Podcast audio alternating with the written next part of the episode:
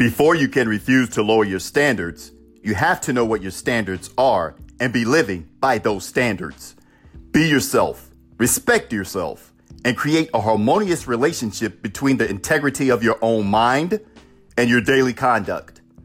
One cannot think crooked and walk straight.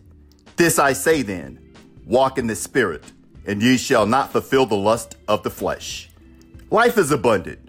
Wait faster.